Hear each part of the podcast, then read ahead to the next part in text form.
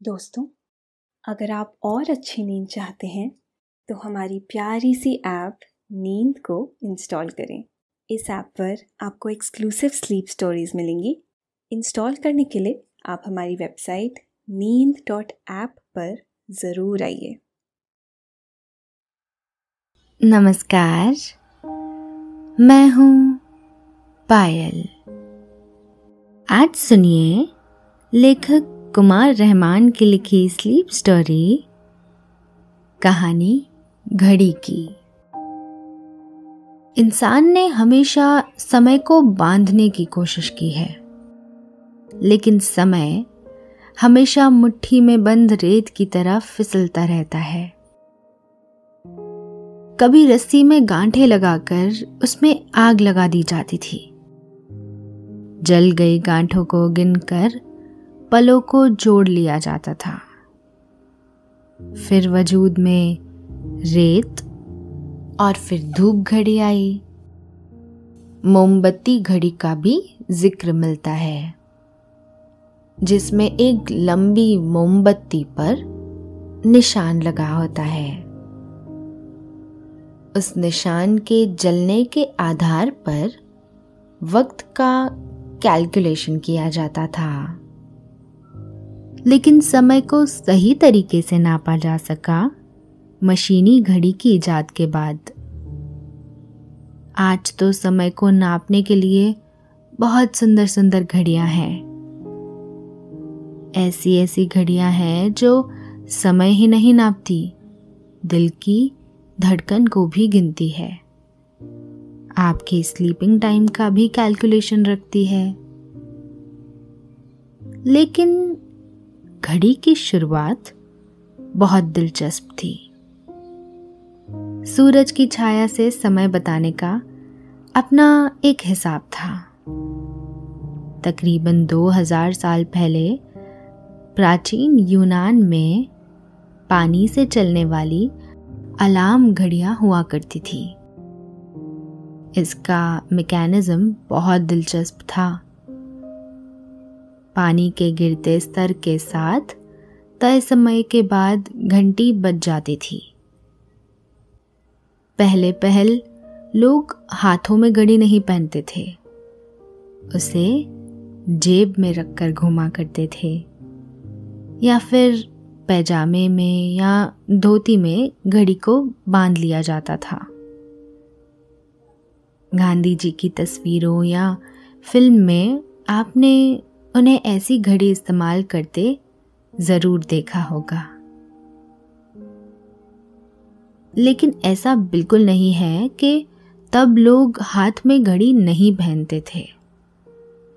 पहली घड़ी पहनने वाले आदमी थे फ्रांस के गणितज्ञ और दार्शनिक ब्लेज पास्कल। ये वही ब्लेज पास्कल हैं जिन्होंने कैलकुलेटर का आविष्कार किया था। घड़ी की ये कहानी बहुत ही दिलचस्प है। हम आपको घड़ी की ये कहानी आगे सुनाएँगे। लेकिन पहले आप अपने आसपास की सारी लाइट्स ऑफ़ करके आराम से लेट जाएँ।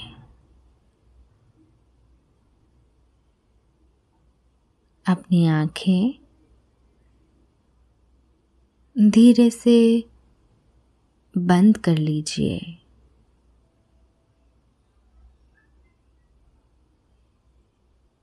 अब थोड़ा सा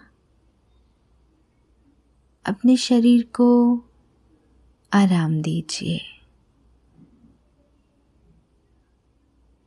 थोड़ा और आराम। अपने शरीर को बिल्कुल ढीला छोड़ दीजिए। कोई टेंशन नहीं।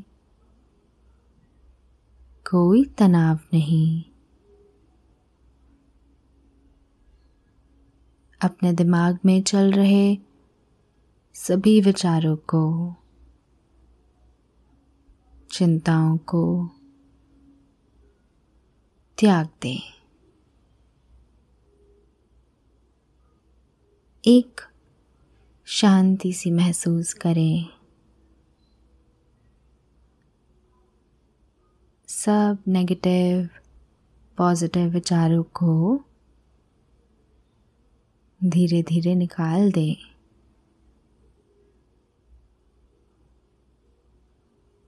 हाथों को सीधा करके अपनी कमर के साइड में रख लीजिए। अब अपनी सांसों पर ध्यान लगाएँ। इसको धीमे या तेज नहीं करना है। बस ध्यान देना है। कि कैसे वो आपके नाक और गले में होते हुए फेफड़ों में आ रही है। और आपके फेफड़े फूल रहे हैं। और कैसे वो आपके फेफड़ों से वापस गले और नाक के माध्यम से वापस निकल रही है। और आपके फेफड़े थोड़े सिकुड़ रहे हैं।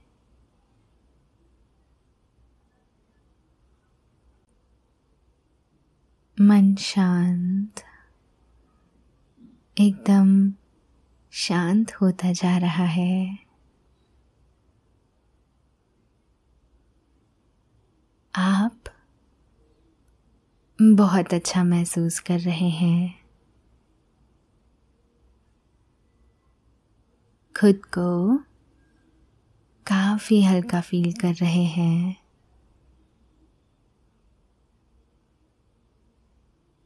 सब तरफ़ शांति है। सुकून है। खामोशी है।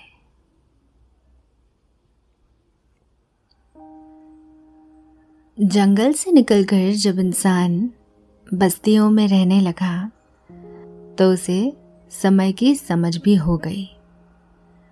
वरना जंगल में रहने वाले इंसान के लिए समय के दो ही रूप थे। उजाला और अंधेरा।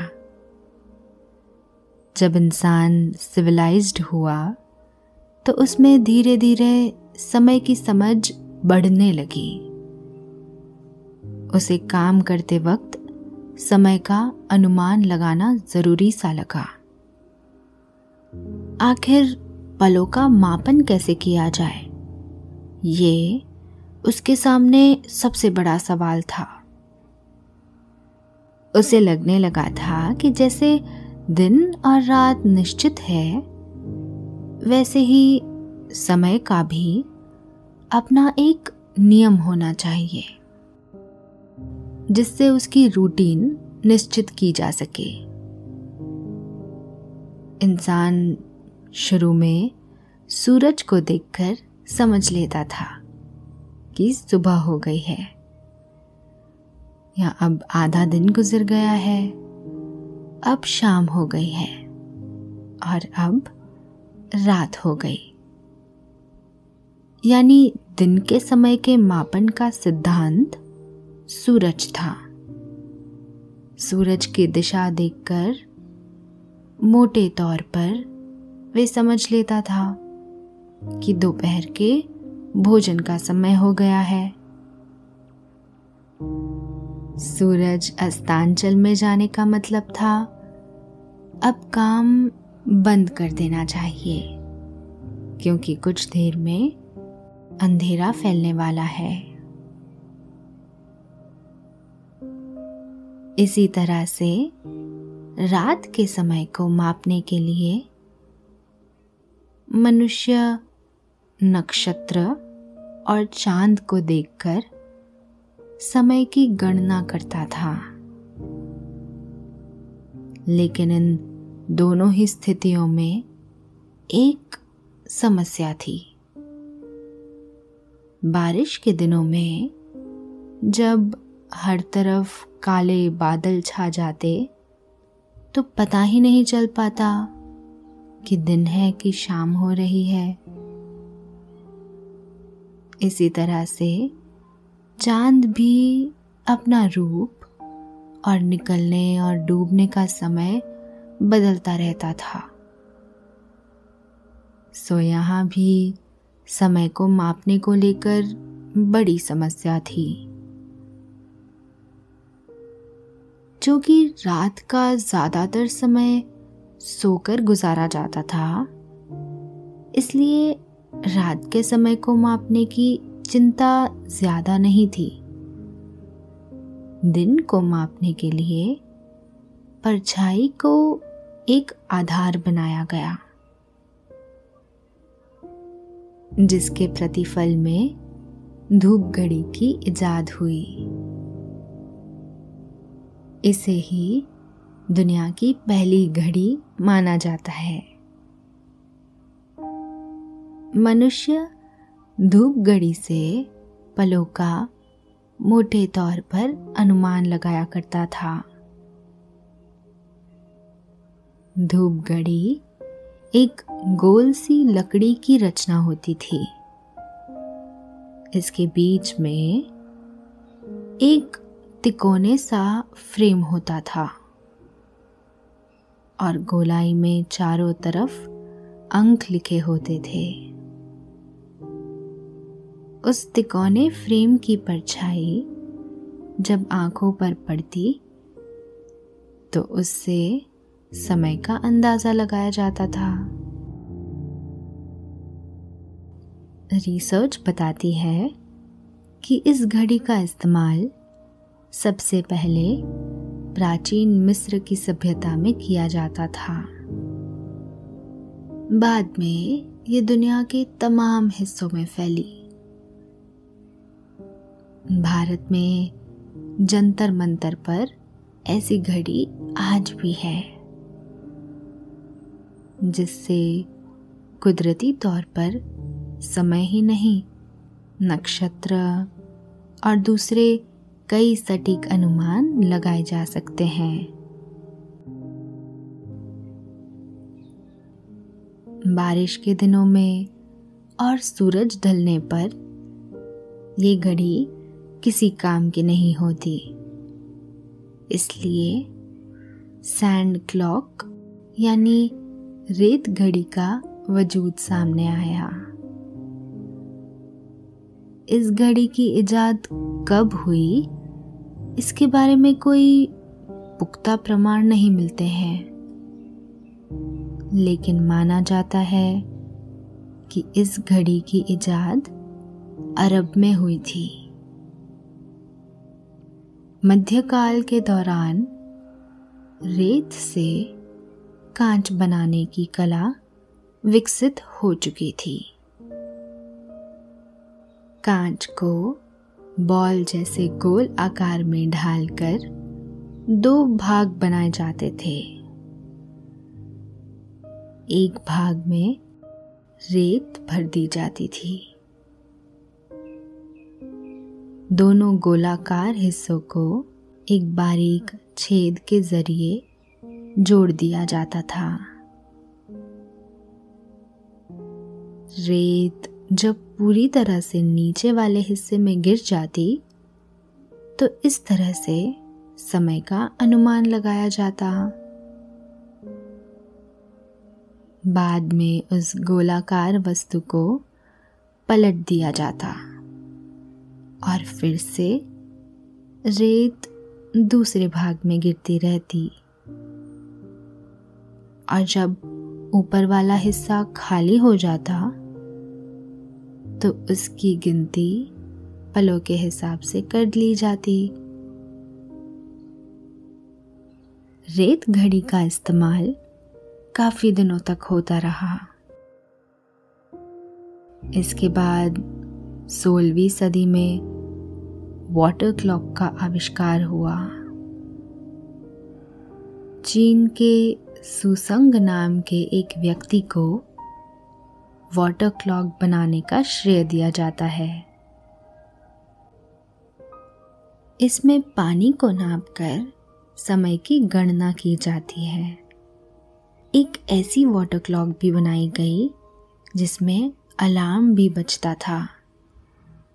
ये पहली घड़ी थी, जिसमें थोड़ा मैकेनिज्म का इस्तेमाल किया गया था।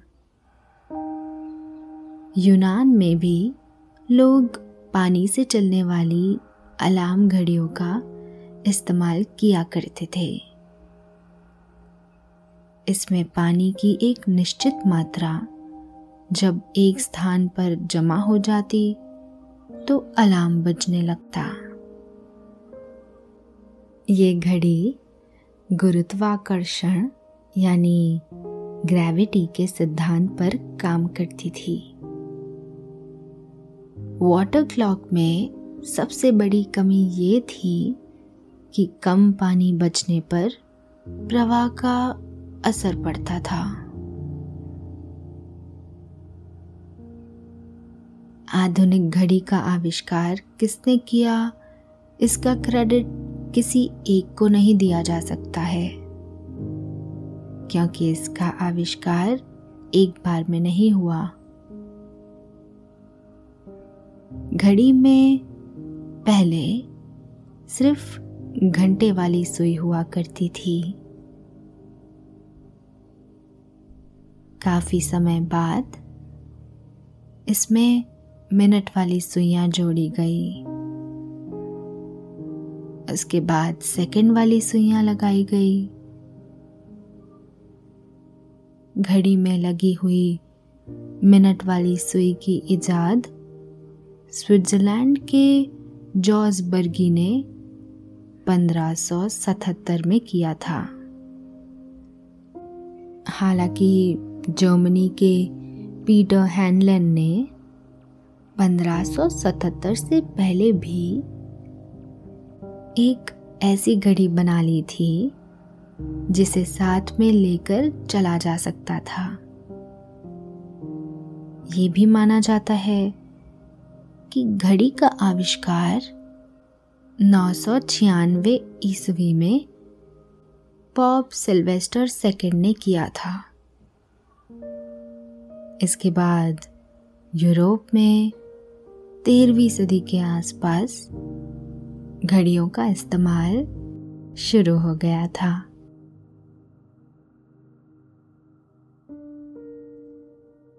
पहले पहल घड़ी का इस्तेमाल एक लॉकेट के तौर पर किया जाता था।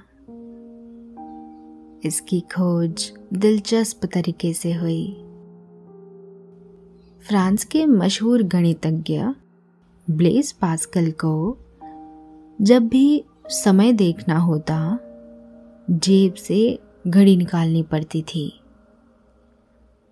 उन्होंने 1650 में जेब में रखने वाली घड़ी को एक रस्सी से बांधकर हाथ में पहनना शुरू कर दिया।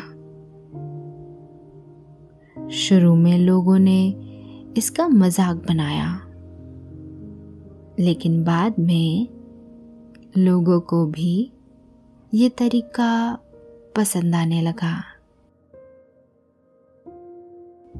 घड़ी का आविष्कार तो हो गया था। लेकिन ये काफ़ी महँगी थी। सभी लोग घड़ी खरीद नहीं सकते थे। इसलिए समय बताने के लिए शहर के बीचों बीच घंटाघर बनाया जाने लगा। सन 1288 में लंदन के वेस्टमिंस्टर में घंटाघर बनाया गया। आज भी जब सबसे खूबसूरत क्लॉक टावर का ज़िक्र होता है तो सबसे पहले नाम लंदन के बिग बैन का ही आता है। इसे वहाँ की संसद के सदन के करीब बनाया गया है। इस घंटा घर में एक बहुत विशाल घंटा लगा हुआ है। इसका वज़न तकरीबन तेरह टन है, यानी तेरह हज़ार सात सौ साठ किलोग्राम से भी ज़्यादा। इस घंटा घर के चारों तरफ़ घड़ियाँ लगी हुई है। ये रात में रोशन हो जाती है। रात के समय इनकी आभा देखने लायक होती है। 320 फुट ऊँचे इस क्लॉक टावर को बनाने का फैसला 1844 में हुआ। इसके बाद अठारह में इसे आम लोगों के लिए खोल दिया गया। घंटा घर तक चढ़ने के लिए तीन सौ चौतीस सीढ़ियाँ चढ़नी पड़ती है। इसकी घड़ियाँ कितनी बड़ी है, इसका अंदाज़ा इस बात से लगाया जा सकता है कि इसकी हर डायल का डायामीटर सात मीटर है।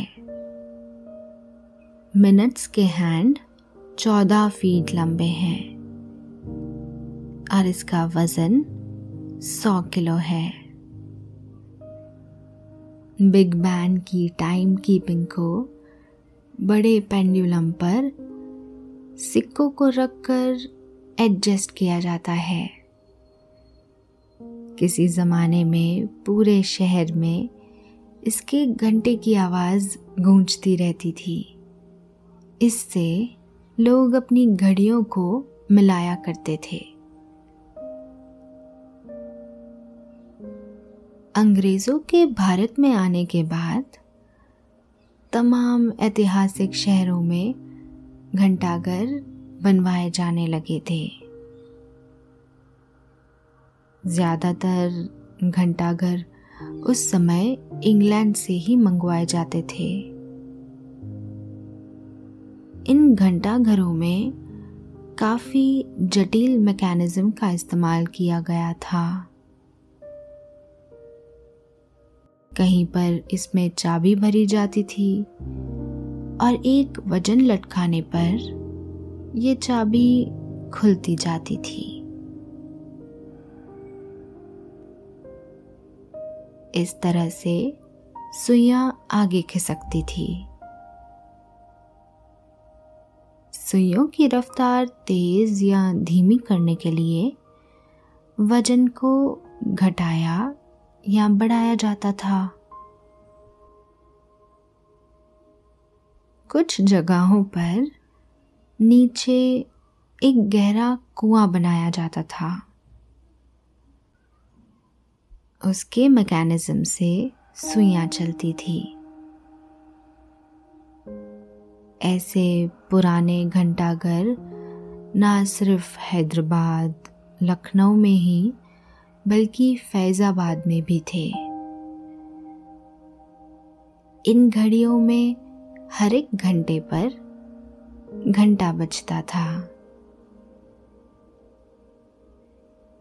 इसकी आवाज़ काफ़ी दूर तलक सुनाई देती थी। इन घड़ियों के बिगड़ने पर बनाने वाले कारीगर नहीं मिलते थे। इस वजह से धीरे धीरे ये घड़ियाँ बेकार होती गई।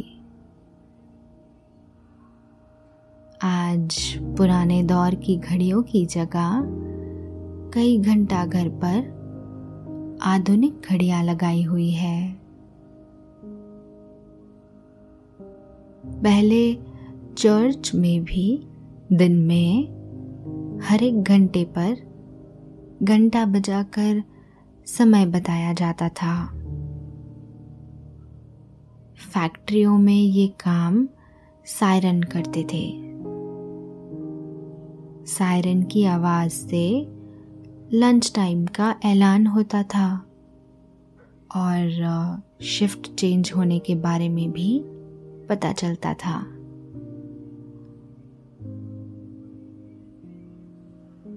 कलाई घड़ी से काफ़ी पहले लॉकेट घड़ियाँ भी आई थी। ये काफ़ी महँगी थी। ये घड़ियाँ यूरोप से भारत आती थी। इन्हें सिर्फ़ अमीर लोग ही इस्तेमाल करते थे। गांधी जी भी ऐसी घड़ी इस्तेमाल करते थे। वॉल क्लॉक और टेबल क्लॉक भी काफ़ी समय पहले बाज़ार में आ गई थी। अब टेबल क्लॉक का क्रेज़ ज़रा कम बचा है। लेकिन दीवार पर टांगी जाने वाली काफ़ी खूबसूरत घड़ियाँ आज भी बनाई जाती है। आज मोटे तौर पर दो तरह की घड़ियाँ पाई जाती है। एक क्वार्ट्ज घड़ी और दूसरी मैकेनिकल घड़ी। आजकल डिजिटल घड़ियाँ भी खूब चलती हैं। इसमें किसी भी तरह का कांटा नहीं होता है। डिजिटल घड़ी में समय के साथ ही तारीख भी बताते हैं। दुनिया भर में समय की गणना करने के लिए एक अंतर्राष्ट्रीय मानक है, जिसे जी एम टी यानी ग्रीनविच मीन टाइम कहते हैं। हंगरी की राजकुमारी कॉस्कोविक्स को दुनिया की पहली घड़ी पहनने का श्रेय जाता है। उन्होंने 1868 में पाटेक फिलिप द्वारा बनाई गई घड़ी पहनी थी। दिलचस्प बात यह है कि कलाई घड़ी, यानी रिस्ट वॉच पहले सिर्फ़ महिलाएँ पहनती थी। कम ही पुरुष इसे हाथों पर बांधना पसंद करते थे। पहले वर्ल्ड वॉर के बाद पुरुषों में रिस्ट वॉच का क्रेज बढ़ता चला गया।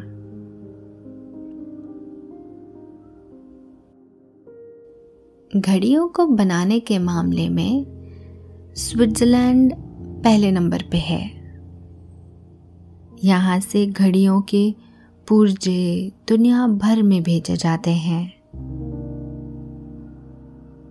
यहाँ बनी घड़ियाँ भी काफ़ी खूबसूरत और महँगी होती है। आज घड़ी मोबाइल में मौजूद है। इसके बावजूद घड़ियों का क्रेज खत्म नहीं हुआ है। यही वजह है कि करोड़ों रुपए तक की घड़ियाँ बाज़ार में मौजूद हैं और बिकती भी हैं। और आज भी लोग शौक से हाथों में गड़ी बांधते हैं।